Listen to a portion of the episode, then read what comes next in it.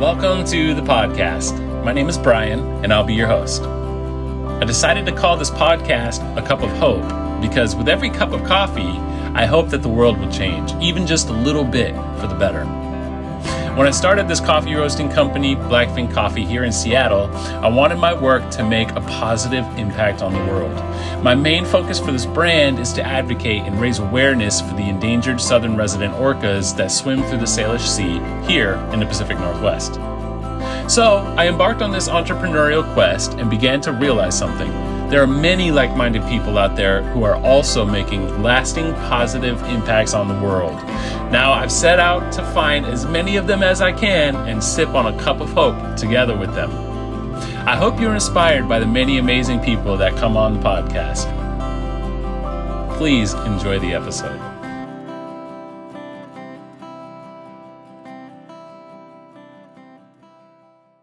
Hello, and welcome to the very first episode of the Cup of Hope podcast. In honor of the one year anniversary of our partnership, uh, which began on May 3rd, 2020, we have our friends Cy and Snow on the podcast. And as many of you may know, Cy and Snow are the founders of PNW Protectors and have given their lives to educating and raising awareness through their three main foundations, which are Restore, empower, and protect. One year ago today, we launched what we've called PNW Protectors coffee labels and named them after these three foundations in order to help draw more attention to their efforts. Cy and Snow are known to do a lot of free diving and underwater photo and video work, which is then being used to help inform science through their observations. And I just want to say, Cy and Snow, thanks for sipping on a cup of hope together with us today. we are honored to be talking to you, and we are just absolutely in awe of the work you do and grateful to be here with you.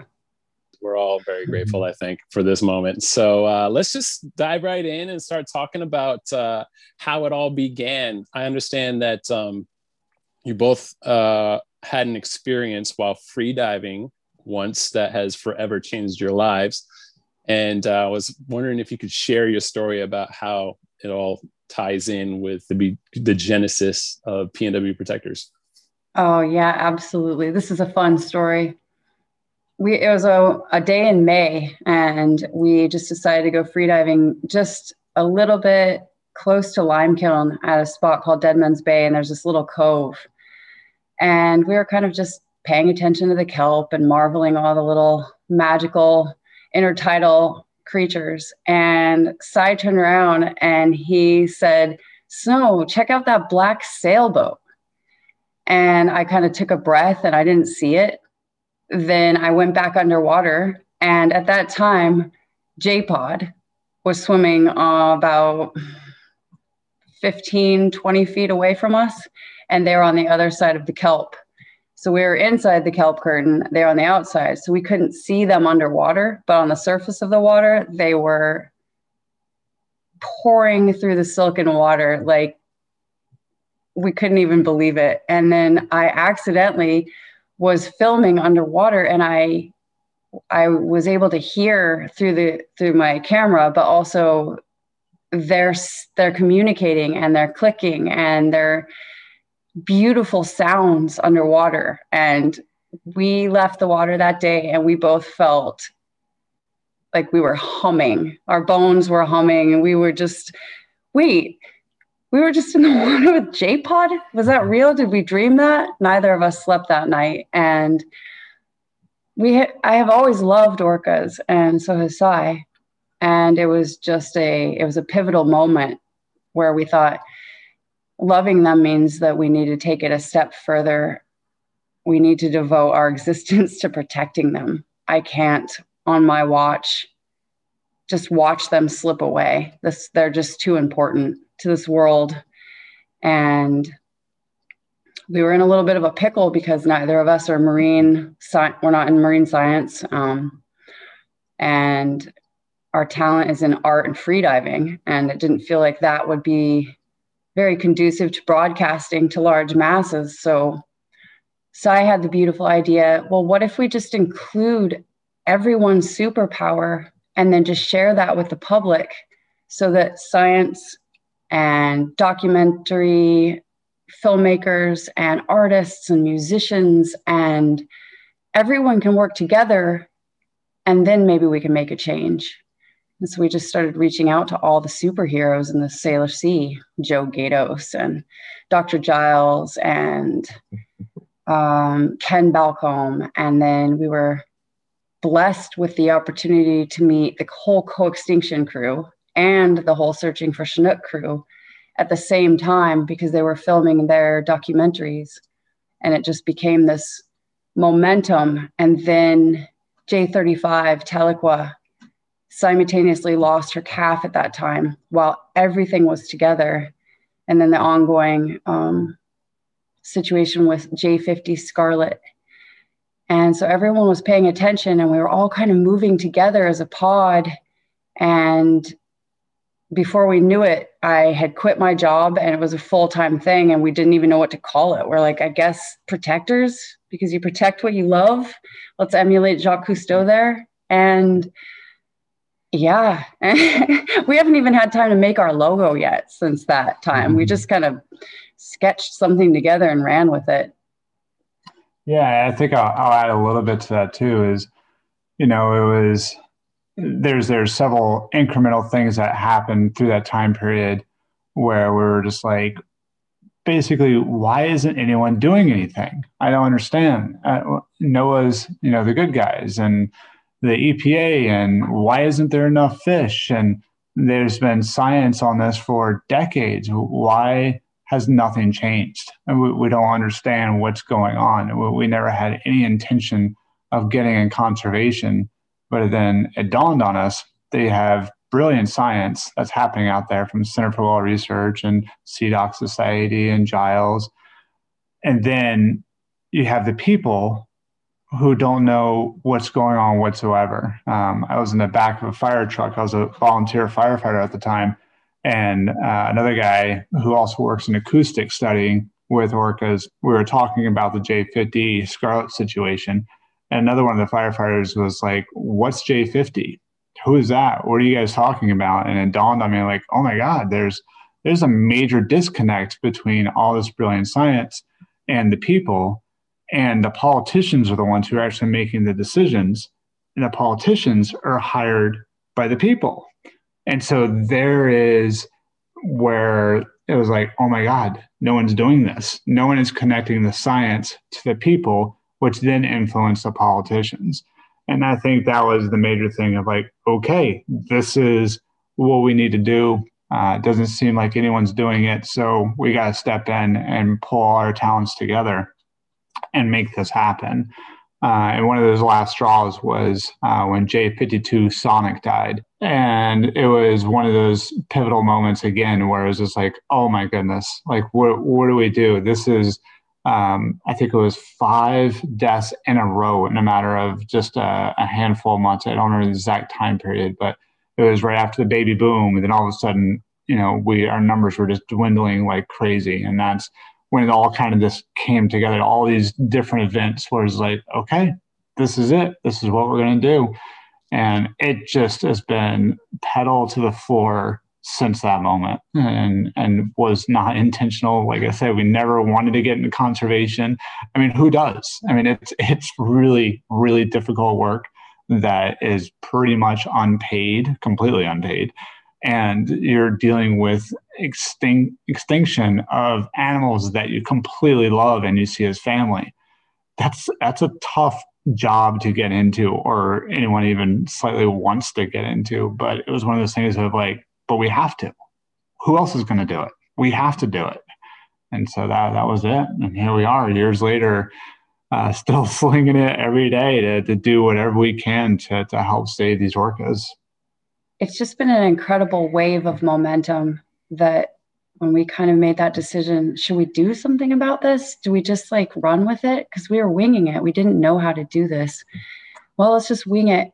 It's been incredible the amount of love and kindness and support and generosity and all the people around the world who absolutely adore these orcas and feel a connection to them. People in Europe and Australia and New Zealand and all around the planet that just want to help and want to make a difference and want to protect them and don't want to watch them slip into oblivion. And we haven't even had to try to bring people into this momentum. People just want to. And it's just the power to the human spirit that when we love something, we are incredible. It's our superpower as a as a species that that strength we have in uni- unity and love. And that's been one of the most incredible takeaways from this heart wrenching work of trying to protect orcas that you don't want to go extinct.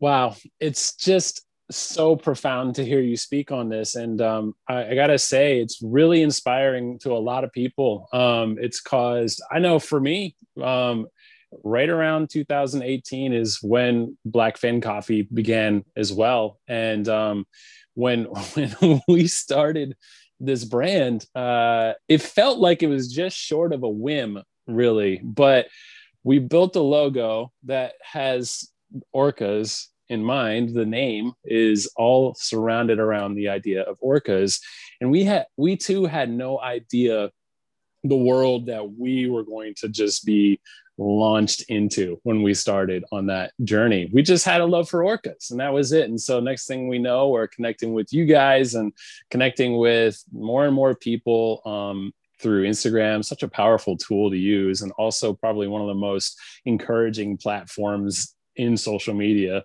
altogether.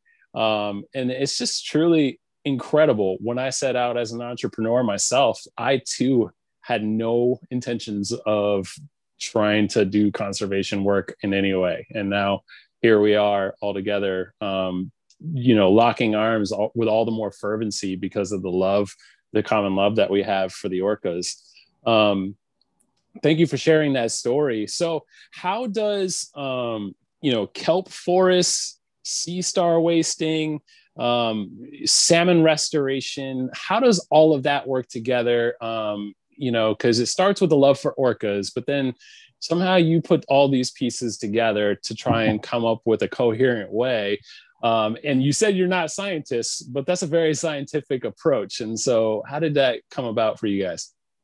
you know, it's it's from you know, it started just like you said, it was about orcas, and then you just kind of go down the rabbit hole from there. It's like, okay, so there's two different species of orcas oh, that's cool. You know, I don't know if I was aware of that when I started uh, or when I moved up here. And I was like, oh, there's the big orcas that are mammal eaters, and there's the southern residents that are fish eaters. Well, what kind of fish do they eat? Oh, they eat salmon. What kind of salmon? Oh, there's many kinds of salmon. Oh, that's cool. I didn't know that. so it's just like the rabbit hole.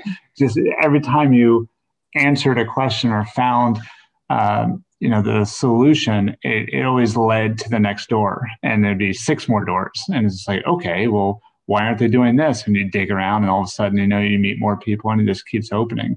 So you know that's where it, it was really confusing i think to most when they first get into this. They're like why are the big orcas just so just proliferating? Their populations are exploding but yet the salmon eating ones are going extinct. What's what's the deal? Where's the salmon?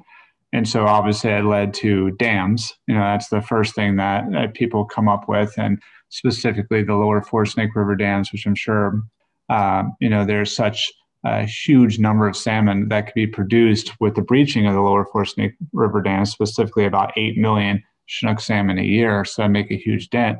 But then beyond that, it doesn't stop there because once they enter the Sea or anywhere up and down the West Coast, these baby salmon, from what we've learned, and any forage fish need habitats to be able to go to to seek protection, uh, to grow big and strong. And that is actually ends up what's feeding the southern resident orcas. So, any way that you can figure out how to get more salmon to the SRKW the better. And so we're already in kelp forests and we're witnessing the um, decline. I mean, it's just like the, the equivalent, like I guess an analogy is like if you're going to your favorite park and every time you walk into the park, you know, four more trees are gone. you're going to notice you're like, whoa, where those four trees go? Another four trees are gone, and those four trees are gone, and and then again the curiosity, well, why? What's happening? And then for us, you know, you dive down to the, the ocean floor and you see all these urchins and you see the different types of urchins. And you're like, okay, there's red, there's green, there's some uh, purple. What are the differences? Who who is doing what here? What do they eat? And then you crack a book. You call Joe Gaydos yep. and say, Joe, what's the deal? And he sends you these amazing scientific papers that I ask him to translate for me. and we try to simplify as, as much as we can because everything that we learn, because we're just normal average people, is to try to then translate that simply and effectively to people and what they can do about it. And that's the essence of our empower and restore. So, you know, you talked about in the beginning restore, empower, and protect. Well, restore is we got to figure out how to maintain these kelp forests and bring them uh, back into their, their original state. And empower is to tell the people what's happening, uh, what is the culprit, and what they can do about it. And those are the, the three big entities that they have to know, or we really serve no purpose because just Snow and I aren't going to be able to, you know, grab a bunch of urchins or plant a bunch of kelp. You know, like that's not that's not going to solve all the issues of bringing habitats back. It's going to come from bigger ideas and bigger uh, policies from politicians and, and more pressure from the people. So, yeah, that's that's kind of the rabbit hole you you always go down when you start asking these questions. Whereas the the bigs orcas, the mammal eaters, um, they have enough food. They feed on pinnipeds, and we have plenty of pinnipeds. We're at the the level where it's a good average amount. A lot of people want to say that there's too many, but there's not. There's not at all. We're we're at a good, healthy amount that we're supposed to have. And the bigs uh, take care of uh, so that they have their snacks and they keep them under control. And therefore, they end up having a, a very strong population. You know, it just comes down to food. And so that's what you do figure out how to get them more food. That's what happens. Right now. And then once we kind of can quell this catastrophe of starving orcas, then you move on to the next piece. Let's take care of these habitats. Let's take care of, and then it just kind of moves from there. And all right, now what can we do to reduce the noise population, reduce the overall population from urban environments into the sea? What can we do about protecting the whole ocean and ocean acidification and climate change? And it just snowballs, as we mm-hmm. all know. Mm-hmm. So the project we're working on right now, to kind of hit the other piece of your question, uh, we have a big restoration uh, platform that we're working on right now. We should have uh, actually by the time this podcast come out, the video will be out. Um, but going down those rabbit holes, you know, bugging Joe Gaydos as much as possible to, to ask all the questions to to lead us into the right channels, so we know what we're doing, and we're not just doing things that shouldn't be done to disrupt anything in the ecosystem. Uh, what happened was, and this is kind of like the butterfly effect. So in September 2014, this crazy thing happened called the sea star wasting disease, where the sea stars, no matter what kind of sea star, from basically the entire West Coast, from Baja all the way to Alaska, all of a sudden, in a matter of months, practically, all the sea stars just started disintegrating. That's, That's a best huge like yeah. landscape. Wow. Massive. Yeah. So it wasn't isolated at all.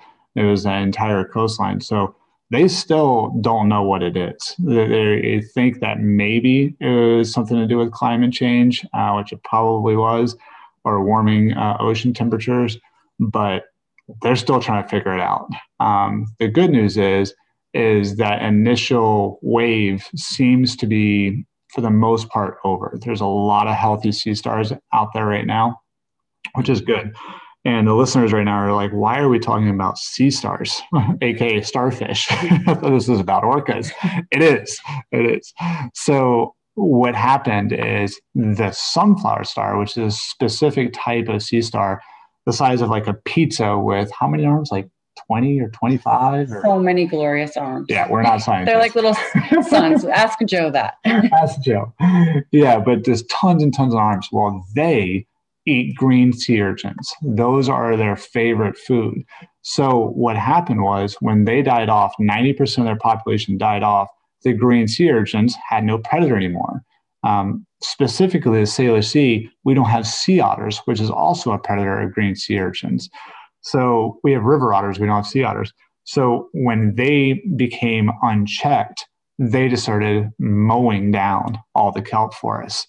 And that's become a really big issue. So we're at this point where we need to figure out a, a really sustainable way to manage the green sea urchin specifically.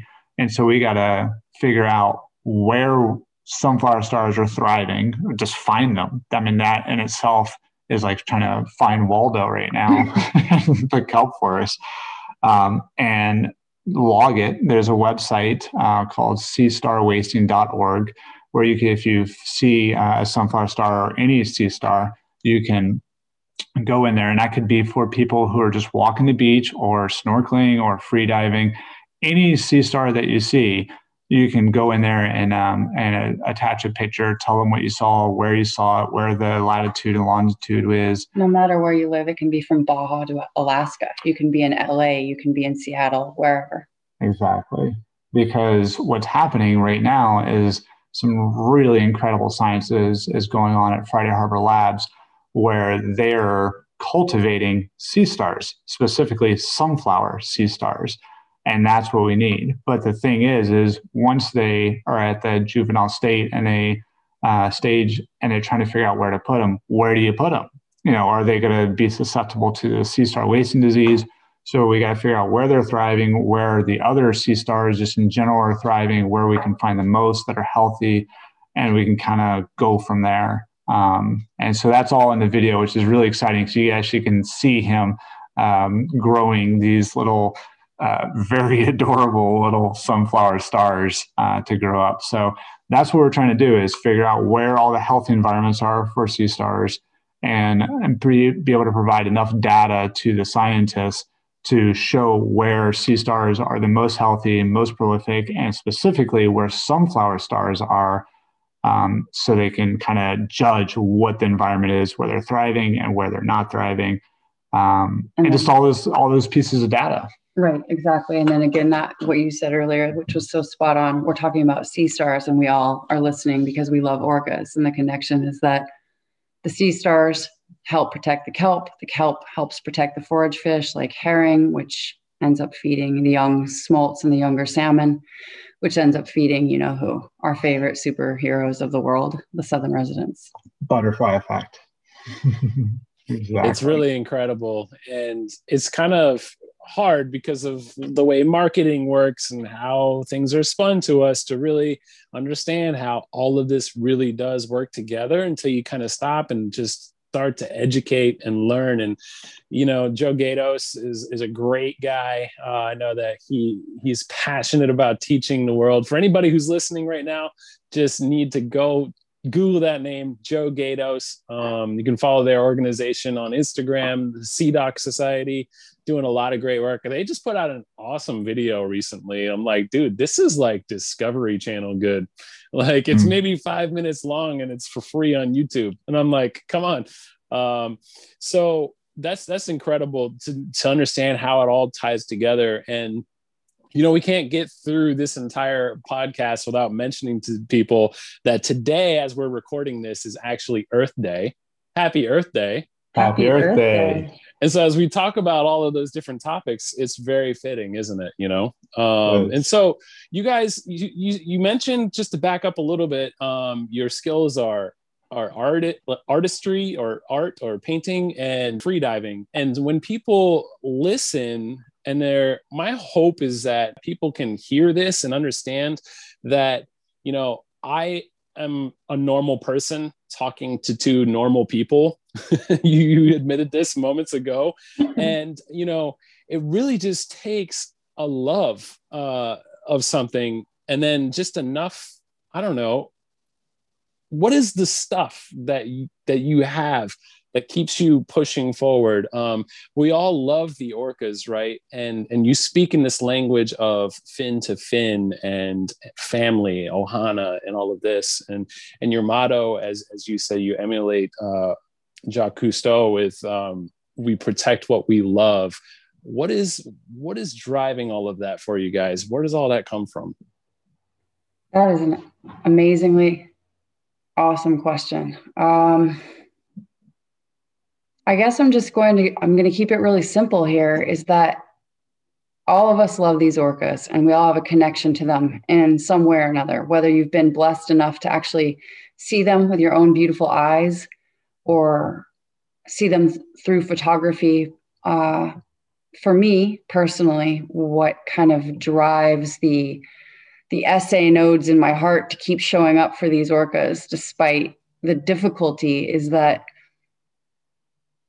they continue to swim on and they continue to find a way to survive and they could be in this world with rancor and hatefulness after what they've endured at, at human negligence and ignorance and greed. And they exist in a vibration that has nothing to do with that. When I've seen them and when I've been around them and when I have spent time close to them, I am a better person. I I want to be like them. And I know that sounds completely strange to want to be like an orca, but I think all of us who love these whales, I think we can relate to that. And I think we're all wanting to protect them because they do make the world better. And I think through serving them and helping them, it makes us better. And so it's in that striving to, yeah, we all live our life and we need to pay bills and we need to do the thing, but there's something beyond it and when you live in a life of service that leaves the world a little better than you found it, I think that we can feel that that's the way that that's a way to to live that's true. And it i think that that's what drives me personally is that even on the difficult days and the hard days and the really sad days it's still like well look at j35 Tahlequah like what would she do if she was in a pickle? She'd probably just keep swimming fin to fin with her family doing the best she can. I'm going to just do that. That's the best option I have. And it's just incredible because when we all do that together, you, you with your superpowers and your talents and the scientists and Joe Gaydos for that matter, um, Gloria, Pancrase, like all these different phenomenal people, when we all just do what we love and what we're good at, we really, I think we can leave this world better than we found it. And I think that's the point. So I don't know if that answers your question articulately, but that's kind of my that's I guess the impetus of why I do this. It's a beautiful answer. I love that. Absolutely. And I think it just is going to um, reverberate with people in such a way because every single person has something to add, has a passion, has a gift. Um, and when they tap into it, they don't necessarily have to know why right away, but life has a way of showing you how you can apply that in a truly meaningful way when you just persevere in it. And so that perseverance aspect, I totally, um, I love that. I relate with that. And sometimes it's just as simple as continuing, you know, um, and that can be sometimes the hardest thing in the world. Um, but it can just be the most um, monumentous next step. And so I appreciate that. Hey guys, let me talk a little bit about our partnership with PNW Protectors. In May 2020, we locked arms with Snow and Cy and we created three special labels for them. They are Protect Blend, Restore Blend, and Empower Blend. Each blend, which are named after each one of the PNW Protectors core values, is made with all organic coffee, so it's already as delicious as it can be, but there's more to it. When we created these labels, we wanted to donate 100% of the retail profits back to PNW protectors so that they could keep advocating for our beloved southern resident orcas. You want to get in on a hype? Go ahead and visit our website at www.blackfin.coffee to shop through these options. Again, your dollars are going to go right back to saving the endangered southern resident orcas. I'll quote my good friends Cy and Snow by simply saying, We protect what we love. So join us in the fight. Enjoy a great cup of coffee and help us save the southern resident orcas. Visit www.blackfin.coffee today, and when you use the promo code FIN2FIN20, we'll give you 20% off your first purchase. Thanks for supporting the mission and helping us to protect what we love. Now, you guys are are working through advocacy, and I want to talk about filmmaking as well. You brought up the co-extinction film and searching for Chinook. Now, is it so important for people to understand just how powerful they are? Um, I, I would love to hear your heart and hear you share just a little bit when it comes to either just uh, contacting our politicians. I know people from Europe, from Australia that are sending letters into Washington state senators in order to make these changes. Can you kind of just go, um, you know, build off of that, your passion for that? Yeah, isn't that so amazing? It's incredible uh, the the reach that all of this has, and you know, we're just we're just two people, and we have uh, an amazing staff that back, backs us up as well. Um, but I'll share a little story, kind of like what you're talking about. I had one of those those moments that you're saying just the other day that made me realize, like, oh my goodness, this is everywhere. This is incredible how far it's reaching. I was on uh, Clubhouse uh, for the first time ever um, three days ago with Dan Abbott because uh, I saw a notification pop up that he was speaking about um, sharks and um, you know cage diving, and I was like, "Oh, cool! I'm on my way to town, and that'd be a really neat thing to listen to." Uh, before I go get groceries, you know, just something very random. And he was speaking about it. I was enjoying it. And then he surprised me, uh, completely caught me off guard. And he was like, Oh, and I noticed my friend Cy Scammell just joined. And I would love to change topics here and have him talk about orcas. Wow. Like, oh my goodness. I'm just driving Thanks, to go get groceries. so, I mean, I won't dive into everything we talked about, but it was it was a moment because he was like, "This is Cy." He and Snow run PNW protectors, and then all of a sudden, everyone in that room, I think they call them, just started like it's like oh my goodness you you guys founded you and snow is snow on too is you know, so you guys founded pnw protectors. We love pnw protectors. And all these people from and dan for people who don't know him is from uh, the uk and this was you know people from all over the place started commenting and talking about pnw protectors from eastern europe uh, to uh, someone was from i think it was even like senegal uh, like you said just all over the place and it was just like wow, I'm on a chat about sharks. And all of these people know about the work that is happening through PNW protectors and orcas. And is just like, okay, this is really making a difference, um, which is, was a really cool little thing that happened. So I think that is the power of art um, Snow has an incredible orc art, and I can see it playing in the background on one of the labels on your computer there that comes up. Uh, and then photography and videography. It's I think it's those three things are some of the most powerful tools that you can have in any kind of uh, activist conservation organization, because you, you look at the people who have changed everything. Um, and off the top of my head, I think of National Geographic. You know, they're, they're not, for the most part, they're not scientists. They're a magazine. At the core, they were a magazine, and now they do an incredible, obviously, cinematography work and videos, but they bring it to the public. You know, you got people like Sea Legacy with Paul Nicklen um, and Christina. They aren't scientists either, but they bring such gorgeous photography and they bring it to the people, to millions of people. And so they do the essence that we're talking about of helping people know what's going on, they help people fall in love, and they use it through powerful tools that make people want to come uh, to whatever is being shown in the photograph, the piece of art, or the video, or the film. Uh, I think one of the greatest things that we've seen in our generation is the blackfish effect. Um, this was a movie that, as far as I know, I think the entire movie was just archival footage. I, I don't, I don't think there is a single piece mm, of that's a good point. Yeah, of film where they actually went out there and filmed something. Maybe they did. I'm not really sure, but I know most of it was all archival. And just by that movie, look what it did. You know, it, it changed the perception of keeping orcas captive completely. I mean, they they've it's just amazing what that did. I think that inspired uh, dramatically people like searching for Chinook and co-extinction. that, hey, you know, this can really make a difference.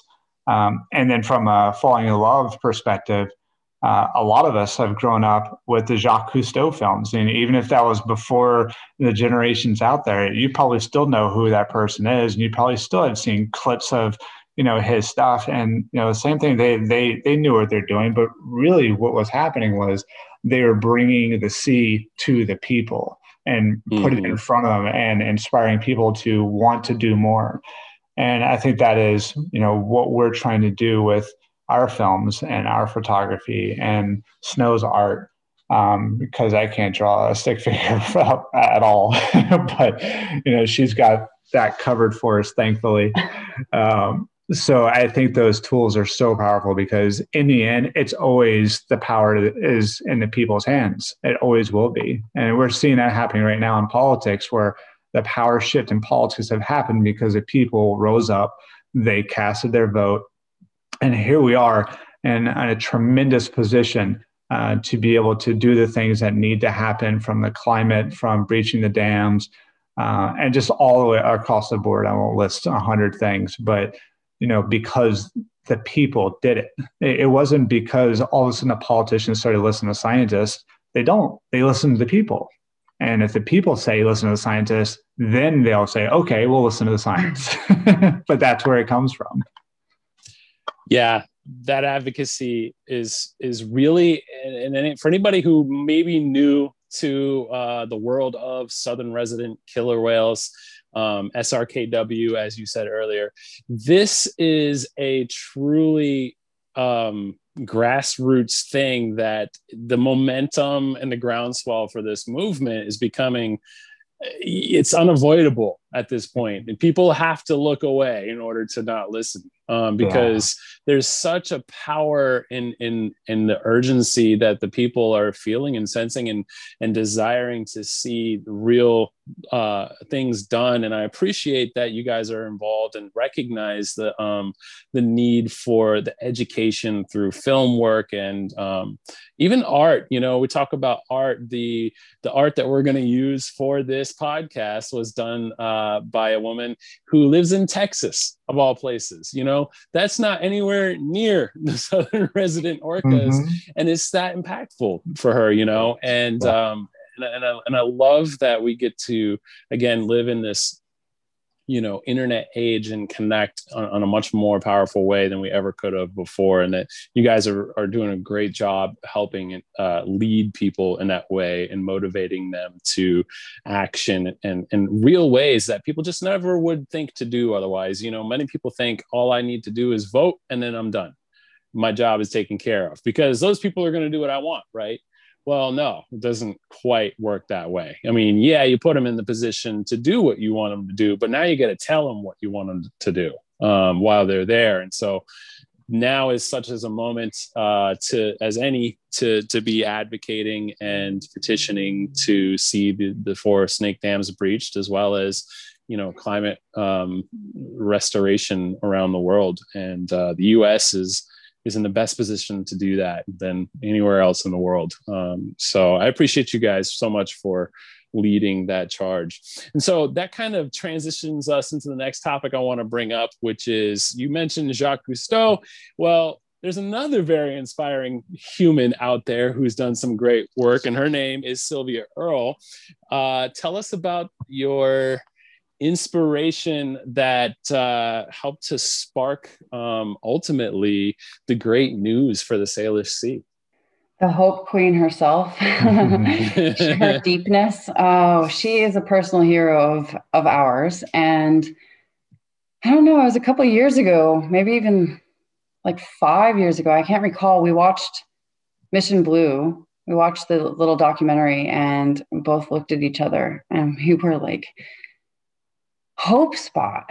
That is, there is so much that can be done from a place of love rather than guilt or fear. There's so much more strength in that to show up for something because you love it and you have hope like you you're not going to burn out and you're going to have a big smile on your face which is that's a great start right there and so we thought well okay you know that was that's that's interesting that's fascinating and then we're looking around at all the issues within the Salish Sea alone. And from the, the from the the din of the tankers because when you're underwater and you're listening to those things it's just it's such a cacophony of loud metal and mm. then the insidious part of the navy and their underwater testing and then you have the just the sound pollution from everywhere but then you have the actual pollution that is leaching into the water. And then so there's all these issues with habitat and then you have a lack of prey for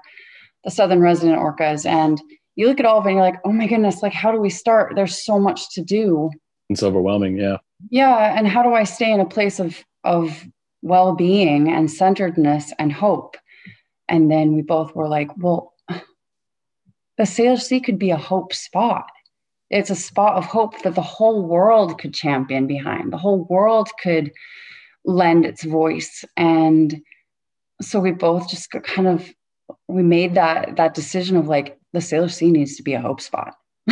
this must happen. This is this is absolute. And so we just began kind of whittling away at that little by little. And yeah. And and then fast forward to a month ago and the Salish Sea is a hope spot and it's through all these incredible organizations working together and reaching out to mission blue and advocating for this spot that we all love. And it wasn't through uh, sadness. It was through no we can make a difference here. If we all show up with the things that we're good at the scientists and the filmmakers and the artists and the entrepreneurs and everybody shows up we're gonna free- we can save this place. And now it's a hope spot. It was like wow incredible. So it's a case in point of working together. We can we can move mountains and we can breach dams so to speak. So help us to understand how how does the hope spot um, what does it mean for us now? Yeah that's a good question. And that's one we get uh, pretty often. Uh, and it kind of goes back to getting the SRKW as much publicity as we possibly can. Um, we saw the impact happen initially with Tahlequah pushing her uh, dead calf this summer of 2018. That was international news. Uh, it was all over the New York Times, Washington Post. It was all over the place. And all of a sudden, everybody knew who Tahlequah was, and they knew who the SRKW was. And the the amount of attention it received for those 18 days where she pushed her calf for a thousand miles was unbelievable, and that made such a huge difference in the things that we needed to do to protect the SRKW and uh, the politicians, and again the people, the emotional effect of the people knowing about it and wanting something done about it. And so that was massive. It was completely massive. So the, what Hope Spots do is pretty much exactly that. They bring international attention to spots around the world uh, through media, through being underwater, through films, uh, through Sylvia Earle. I mean, we were so fortunate to have uh, Madison and Hannah have their article published on Mission Blue's homepage. So when you go to Mission Blue's website right now, the first thing that you see is PNW protectors and that work that we're doing with the kelp right now. Uh, which That's incredible yeah, it's it's amazing. And then of course that all ties in together with the SRKW. And that that one thing, however many people are going to their website, but just even with their posts on Instagram, that was hundreds of thousands of people that may or may not have known about our orcas and the work that we're doing. And just like that, it's like, okay, that was another couple cities of people that know what's going on. And so as that keeps pushing forward, the it, it becomes a, an issue that no one could ignore. And the more of that that happens, the more that Governor Inslee, uh, Senator Cantwell, Senator Murray, and anyone else who has a hand in this uh, will be more likely to do things that uh, they wouldn't normally do because there is so much public pressure. Again, the blackfish effect. You know that that's really what it is, where there's so much pressure from the public that they have to do it. They don't have a choice. Um, so we actually have our first meeting with all the partners. Um, you mentioned this earlier. Snow came up with a, the awesome, really thing that we live by the most, and that's going to actually be part of our logo and, and moving forward. Just really uh, our catchphrase. I'm trying to think of a better thing to, to say with that, but that's what it is. It's fin to fin. So fin to fin, we're going to be locking arms with uh, the the partners of the Hope Spot next week to come up with strategies and what each organization is really strong at, uh, so we can really build on this uh, more and more. And we know the uh, SR3 is one of the uh, big partners in that as well, and they're the ones that uh, have the the brand new marine animal veterinary rehabilitation center. Uh, which is amazing, which is so cool. And so to be a part of that, and you always see the, the drone videos and photography, that's SR3. So they're heavily involved uh, as one of the, the top partners. Uh, so we're so excited for that. And, and it's funny because you go to Mission Blue and you see all of the, the goals that they're trying to do. And you know they're doing on a much higher level than PNW Protectors, but that is the core foundation of what we do. Is the same exact thing they do: uh, is get underwater, bring you know awesome video and photography and art to the people get them to fall in love with it and therefore they're going to then do whatever they can to protect it could you share with our listeners um, just who off the top of your head uh, all these partners are um, for the hope spot so yeah. we can support them as well well, yeah, definitely. There's SR3 and then there's Co-Extinction Film, and they're coming out with an incredible, incredible incredible, powerful documentary this year. Yes, which Hallelujah. talk about it. a passion project. I am so excited for that, and I am so proud of every single member of that pod that worked together to create that incredible film. I'm just so excited mm-hmm. and proud. I'm excited.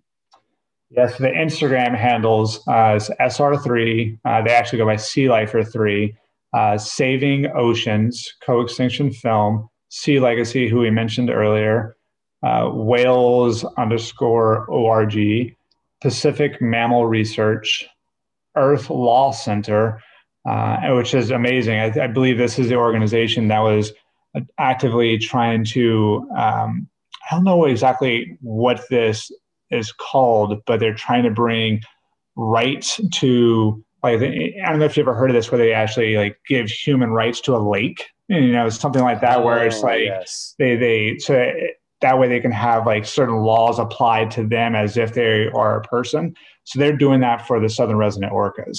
So I know there's a big thing going on to try to get them basically human rights for the southern resident orcas. Um, Sea Smart School, Ocean Wise, who we all mm-hmm. heard of, Seattle Aquarium, and Be United and Free. That's just uh, that's. I think that's all of them. That's all of them. Yeah, mm-hmm. that's everyone. Each one is a champion. Each one is a powerhouse. Absolutely. Um, I know I've been Seattle Aquarium myself, and they're just so educational. From the moment you step in, the entire time you're just immersed in education. It's, it's amazing. It's truly, um, and, and I'm I'm just encouraged by all of this. Um, I want to see that continue. So for all of our listeners, you know rewind listen to those names again um, figure out where they are and if they're close to you or or if not if if you can support them in any way.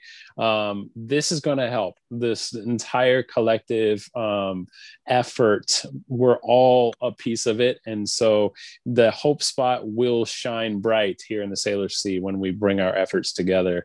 And uh, yeah guys well i gotta say i'll speak on behalf of um, so many people that you've inspired along the way and simply just say thank you for all your hard work and uh, thank you for pouring out your hearts and your lives for this work.